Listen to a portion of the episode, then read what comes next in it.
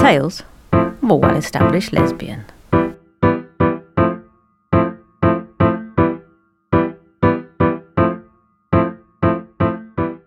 Chapter 13 I am an elder millennial, to use the phrase coined by Iliza Shlesinger, I want to say. Fun fact we are called millennials because we would be heading into adulthood right around the millennium. As you recall, I turned 18 in the year 2000. And that means that us elder millennials are actually fast approaching 40. It also means we're one of the last few teenage generations to not have to deal with social media, smartphones, and the like.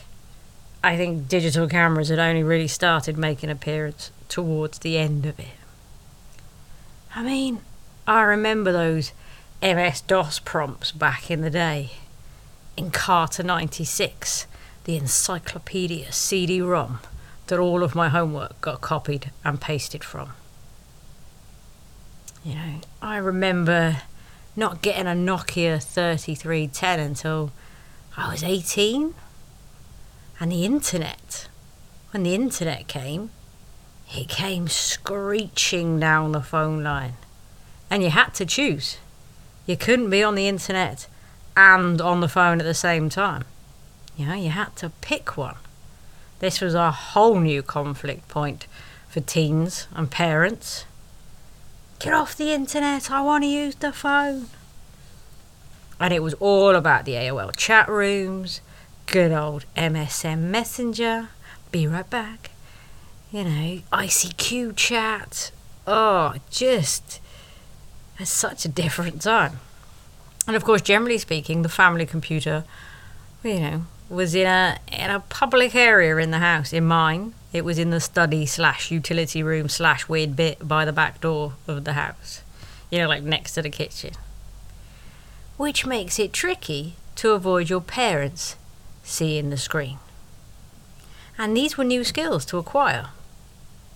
You know, I can't be sure of the accuracy of the following timelines, by the way.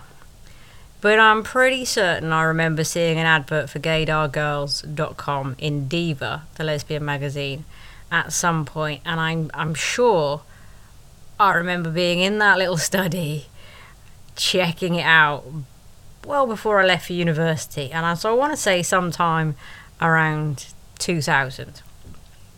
And I could be wrong. So if you were somebody who was who can actually remember when Gaydar Girls uh, came into being, let me know.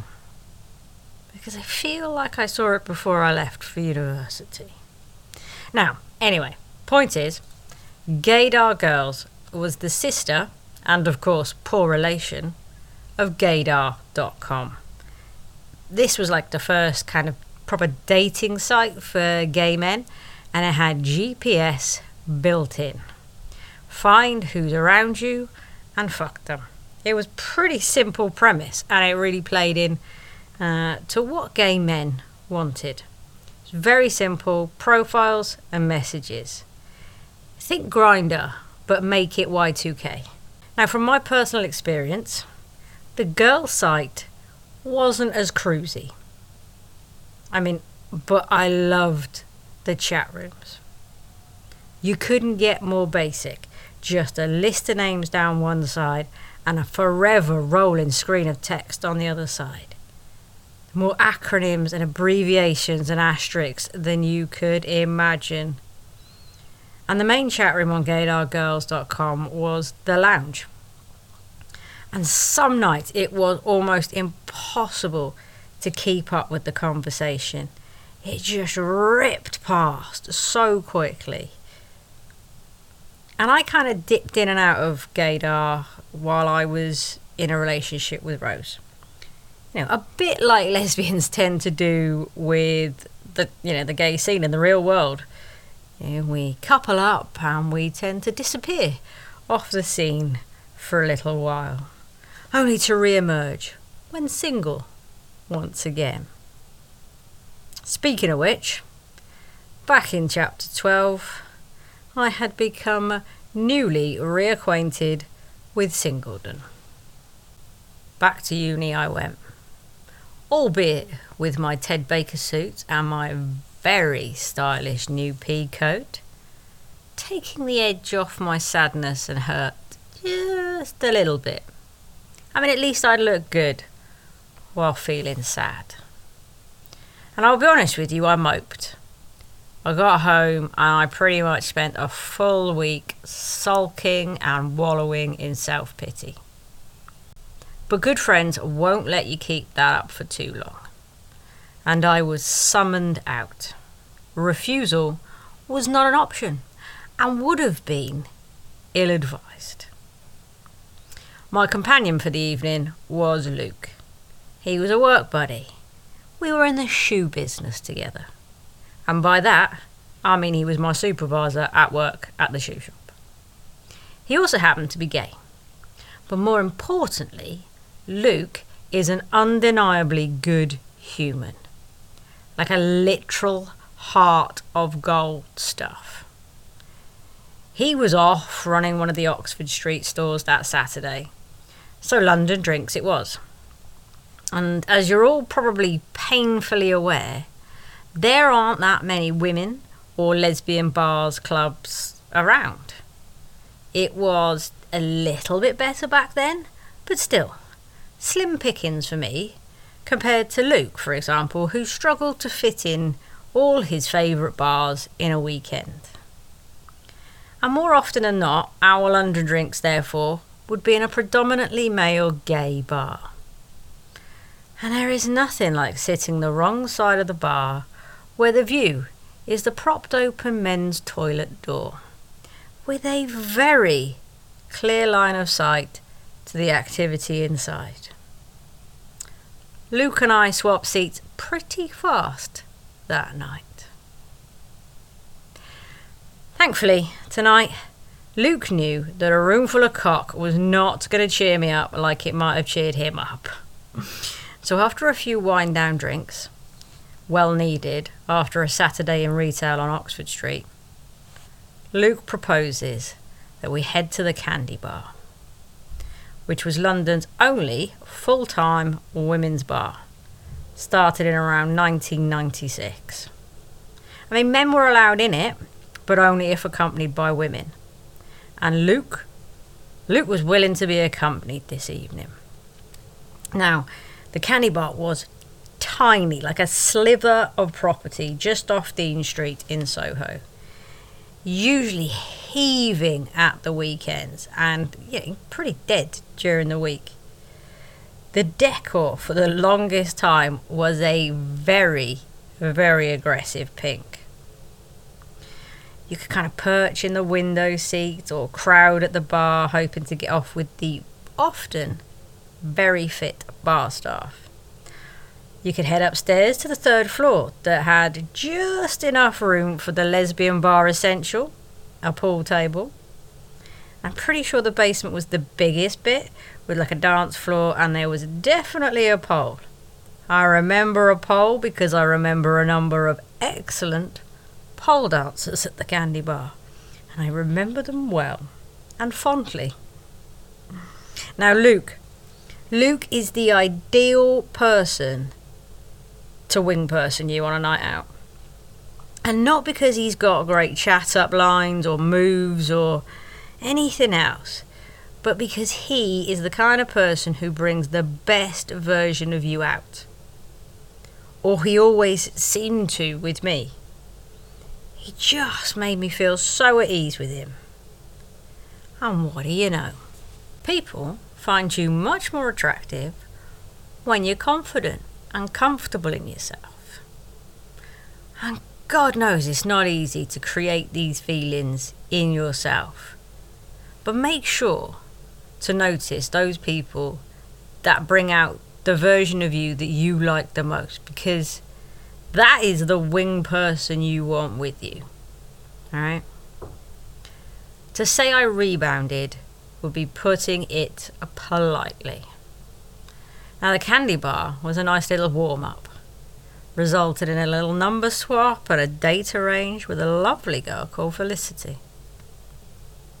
We moved on to one of my favourite clubs, Ghetto. Never mind GAY at the Astoria. I loved the trashy little club behind it. The floor was sticky and it felt like even the walls were sweating on some nights. I heard it described in an article once like this If you're from Vancouver, you can compare it to the Lotus. And if not, just think of it as that dive that always comes through with the greatest music and the best vibe of your life. Chances are, though, that your cornerstone club is not as cool as Ghetto. I mean, I couldn't put it better myself, so I didn't. This particular Saturday night, I know I got down and dirty, like a good night out should. But my diary, oh yes, we still have that going on, tells me I specifically got down and dirty with Wendy and some girl from Holland. Clearly, I remembered her well. the rebounding continued midweek. A quiet Wednesday evening drink session turned into going out out and then home with Maria, who, for the record, I have noted was amazing with two exclamation marks. Wendy didn't get any exclamation marks. That's all I'm saying about that.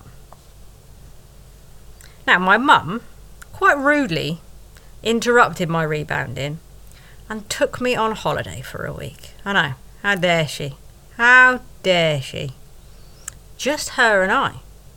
Mm, we'd never done this before. And oh my god, it was so needed. It felt like I'd got to just stop the world for a week. Let me get off. Let me just think some stuff through, process for a moment. And I did. I came back a lot calmer and just slightly more focused on university. After all, I was in my final year now. But mostly I was losing that need to reassure myself I was still desirable at every available opportunity. Felicity wanted a date. And I'll be honest with you, this seemed like a great idea. Actual dating. Let's all just calm down, go on a few dates. And so we did, Felicity and I. We had a few really good dates, lots of fun. And I wasn't looking to rush anything at all at this point. But when Felicity chose our third date to ask how I felt about celibacy within a relationship, and I'll be honest, I noped the hell out of having to buy that girl a Christmas present. Don't get me wrong, it could have just been an incredibly good tactic to brush me off, and if so, well played, Felicity. But I wasn't hanging about to find out. So 2002 came to a quiet and undramatic end at home with my parents. With me sat on the internet in the Gaydar Girls Lounge chat room. Home is, of course, where my parents are. But if I'm honest, their houses have never felt like my home since they moved when I was in university. Like, those houses are theirs. Like, I've never really lived in them. And so, holidays like Christmas can feel like kind of odd isolation or displacement yeah, there's always a world that I can't be in. And it's it is sometimes kind of weird to feel like a visitor in your parents' home. And I love the internet for that, for allowing me to be somewhere else. Even if it is just in my head, even if it isn't a real physical connection. Not to mention how I could be authentically and fully me on the internet. You know, I've never understood why people want to pretend to be somebody else on the internet when you can finally be you. you know, I just, oh, I love that about it. I didn't have to be on my best behaviour when I was online. I didn't have to tone my gay down. And escaping into that online community was such a relief at times like Christmas and New Year. Especially the first one after that breakup. And it turned out it was going to be quite nice to have some people to talk to because I was not avoiding that whole stereotypical lesbian ex drama. Though, in fairness, wasn't actually my ex who was the crazy one. It was Claire. Remember Claire? Hmm. Texts me to wish me Happy New Year. According to my diary entry, listeners, I was not appreciative of this gesture. And I wish she'd just die already, apparently. Meanwhile, Rose's parents have also texted me, just checking in letting me know I was missed, and just being as lovely as always. Just the best people. And I missed them too. That is, until Rose is on my phone, accusing me of making malicious phone calls to Claire. Ugh, drama. I mean, it escalates until I end up with Claire on the phone to me simultaneously telling me that she's sorry and they've worked out who was behind the call she was getting, whilst also telling me not to start any more shit because she knows what I'm like. Oh, if you could see me rolling my eyes even now. I might be guilty of indulging drama at times, especially if I think it's going to get me laid. But otherwise, mm, I just I don't have a huge amount of time for it. Okay, and especially not with this woman and her fucking white socks. Oh. If I hadn't been quite so busy on gaydar girls trying to get laid, I'd have probably escalated the whole thing a tad more. But as it was, I was busy, and to use the modern vernacular, I was grafting a Northern Art student who was keeping me up all hours, online and by text message.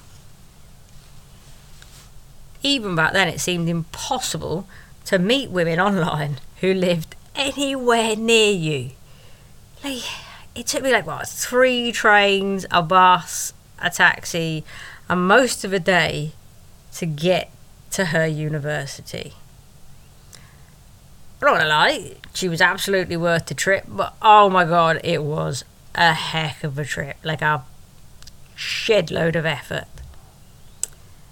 And I'll be honest, my lazy ass used this as an excuse, as a way to get out of some of the insinuations I may have made in order to get her into bed.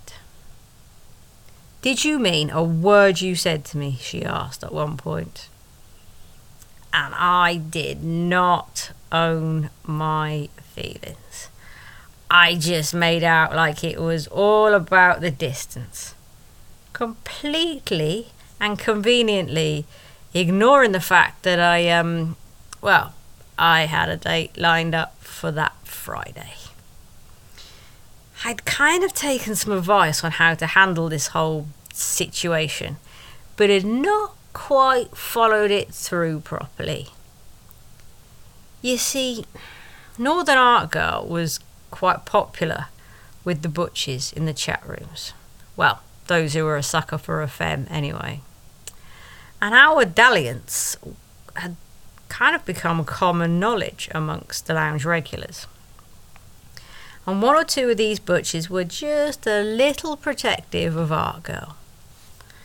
One in particular took me into a private message and acted like some sort of American dad confronted with the boy his daughter is going to date for the first time. I'm sure if she could have virtually cocked a shotgun, she would have. The other Butch, though, was very different. Doc and I had talked plenty before, but only ever as part of the group, you know, in the main room. We had fairly similar tastes in women, but different age ranges. And Doc had always made it known that he'd be open to offering advice. And ah, oh, I just I didn't know how to handle this whole casual dating situation.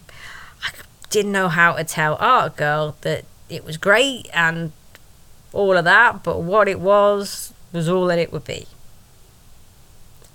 And so I went to Doc. Not kindly, but clearly pointed out the many flaws in the approach I had taken with Art Girl. Telling a woman what she wants to hear to get her into bed is a no no. And now Doc was telling me I had to be upfront. I had to tell her that I didn't want to pursue a relationship. Now I had to communicate my feelings. Don't be ambiguous. Be respectful. Acknowledge or apologize for the things that you did do wrong. And do that sincerely. I may not have executed the advice very well on my first attempt, but Doc had made me see things in a way I'd only glimpsed before. And Doc was not backwards in coming forwards, nor in telling me exactly how I'd got it wrong. But Doc always took the time to explain why, whatever it was, could have been done better and how. Doc always found a way to make it relatable or understandable and never ever made me feel like an idiot for asking any questions. I watched Doc's masculinity play out on screen in front of me. He adored and worshipped and respected femmes in a way that made them swoon and made me want to know how he did it. I didn't want to be a lad anymore. I wanted to be the gentleman a femme deserved. I had some ways to go, as Art Girl would testify. But Karma, if you believe in that sort of thing, was about to give me a swift kick in the arse. It's Friday night, and the aforementioned date is on the cards. Therefore, I am off to meet some random off of the internet. I haven't completely neglected my personal safety. I've planned to head to a party post date with or without my date, depending on how it goes. And should I not arrive, maybe, just maybe, the people I'm meeting should call the police. I grant you woefully inadequate preparations, and it is, by luck rather than judgment, I haven't ended up a serial killer's victim. So please do take your safety seriously when meeting up with randoms off the internet. I'm quite attached to you now. Yeah, I like seeing you listen. Don't go anywhere. Now, back then, there was no video chatting. You couldn't like verify whether the photos you were seeing were the person you were talking to. You know, it was just photos on a profile, maybe a phone number, and see what you could make out from a voice. Essentially, you were crossing your fingers and hoping for the best. Now, my date and I have arranged to meet at Euston Station, so in the bar there, a fairly sensible public place with many exits. Right? Not completely stupid. And I wander through the bar looking for a woman. I'm looking for blonde, shoulder length hair. She's very femme styled in every photo I've ever seen of her. So that's sort of what I'm looking for. Stunning smile as well. I check my watch. I am bang on time. Punctuality is important. I hover by the bar and realise there's a section that I hadn't actually walked through. So I go to take a lap. As I pass a table, somebody says my name. And I turn round and I'm confused. The woman at the table asking if I'm here for a date has a shaved head. Is dressed like Glastonbury had a half price hippie sale and is also holding a pint of bitter. I should have made use of the exits. I didn't. I had to know how she thought this whole thing was gonna play out. I shouldn't. I shouldn't have been curious. I should have just left it. I should have just gone. No, but I'd turned up expecting a somewhat straight presenting femme whose profile talked about her job as a PA and her love of white wine. And none of that was really fitting with the picture that was in front of me right now. It turned out that version of this woman existed 10 years ago. But you know, the photos were so good, she said, she thought she might as well keep them on there. I just. Oh, shook my head, head in my hands. Just what was she thinking? I'll grant you, she still had an absolutely stunning smile. And amazingly, she had that smile on her face as she talked about her life as a prison guard these days and her absolute love of spirituality. As I sat there, I thought to myself, it looks like I am heading to this party solo and a lot earlier than planned. Now, I know I'd spent too long living in England when I found myself apologising to her and making my excuses to leave. There's a party, you see, across town, and you know my friends are expecting me, so you know I, I'm sorry, I've, I've, I've got to go. And she asks me where the party is, and for some reason, I tell her. And would you, Adam and Eve, it? She's only going to the same party. Somebody kill me now. Turns out she works with Felicity. You remember Felicity? Little Miss I'm going to be celibate, but would you like to date me? Yeah, it's her who's invited me along to this party tonight. Mmm, the world has never felt smaller to me. Never. And so now, me and my Butch prison guard date are off to Notting Hill Arts Club together. How marvellous! Mmm, I'm delighted. My date is loud, obnoxious, and pretty rude, to be honest with you. And we looked an odd pair, her dressed ready for a weekend in a tent, and me looking like a lesbian milk tray man. Just a couple of stops on the tube, and my rescue slash escape plan can kick in. We jump on the circle line, and the tube carriage is pretty empty. Just a few very obvious looking tourists. There's an older couple opposite us, clearly quite well off, but everything about their clothes kind of screams European to me. And I'm thinking Austria, Germany, maybe. You know, quietly giving this couple my own backstory. I don't know if you do that, but I really like to do that when I'm people watching. But it turns out, oh, I didn't need to because the hippie prison guard has clocked the woman's crocodile leather looking shoes. And so she just bluntly asks this woman, Are those crocodile leather shoes? They are indeed crocodile leather, she says in a German accent. Ten points to me, I think. And now the poor woman is being questioned on her animal rights stance, and rightly tries to disengage the nutter on the train. My date. Now, she's not getting the reaction she wants. So she bellows down the train carriage. I thought it was only the war we weren't supposed to mention. Oh, classy. classy, classy, classy. I have never wanted the lights to go off in a tube carriage so much as I did in that moment. I am dying of embarrassment by association. Whether it was their stop or not, funnily enough, the German couple exited immediately. The train pulled in. I just, I couldn't put the woman in front of me together with the woman I've been talking to for the last couple of weeks.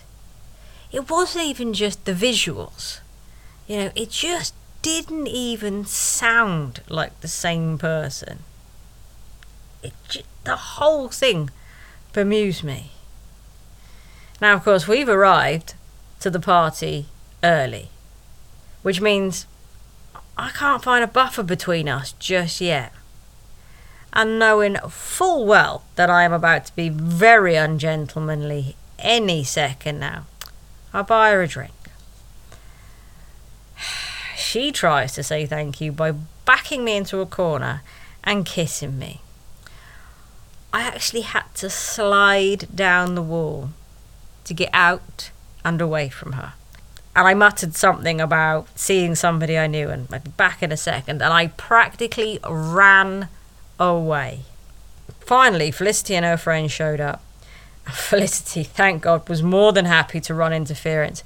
Turns out she knew my date, wasn't a fan, and her friends agreed to. They were great. They helped keep a distance between the two of us. I mean, there was a close call on the dance floor. My date had spotted me um, and was making a beeline for me. Felicity's friends going away, and then one of them sort of kind of pulled me into a dance, like real, real close. Like, mm, okay. Um, and I think that was enough at that point for my date to take the hint because I didn't see her again, much to my relief. Now, my dancing rescuer was called Beth, and oh, she had my gratitude. We drank until the last tube train was long gone. And aside from the rescue dance, we'd done nothing but talk and laugh all night. And as we fell out of the club, Beth announced she was walking home. Alone. Nope. Not happening. Not on my watch. And if she didn't mind, I would very much like to walk her home. She didn't mind. And we walked. We walked all the way down the Bayswater Road, past Hyde Park. We found a little coffee place that was open at 3:30 in the morning and we grabbed something to keep our other hand warm as we walked and talked, holding hands with the other one. The trains weren't going to start again until half five in the morning, which meant we had about another two hours to kill. So we walked some more. Ended up right near the London Eye, cuddled up on a bench together.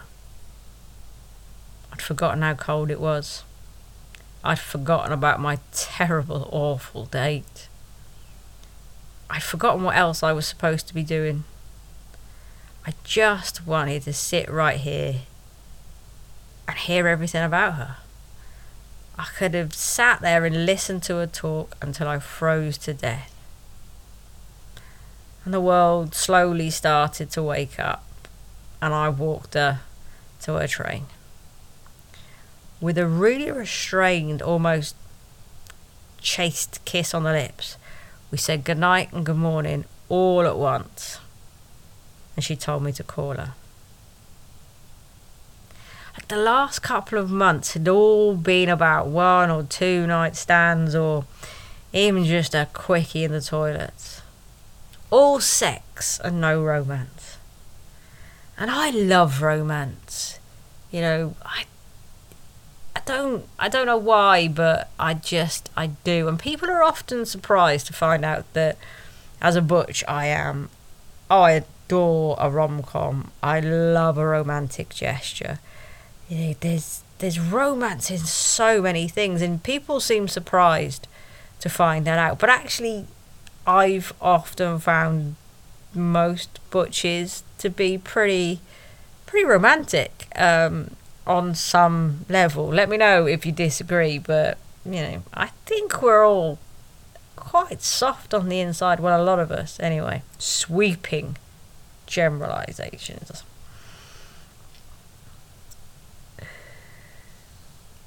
I love all those old phrases like courting or wooing a woman.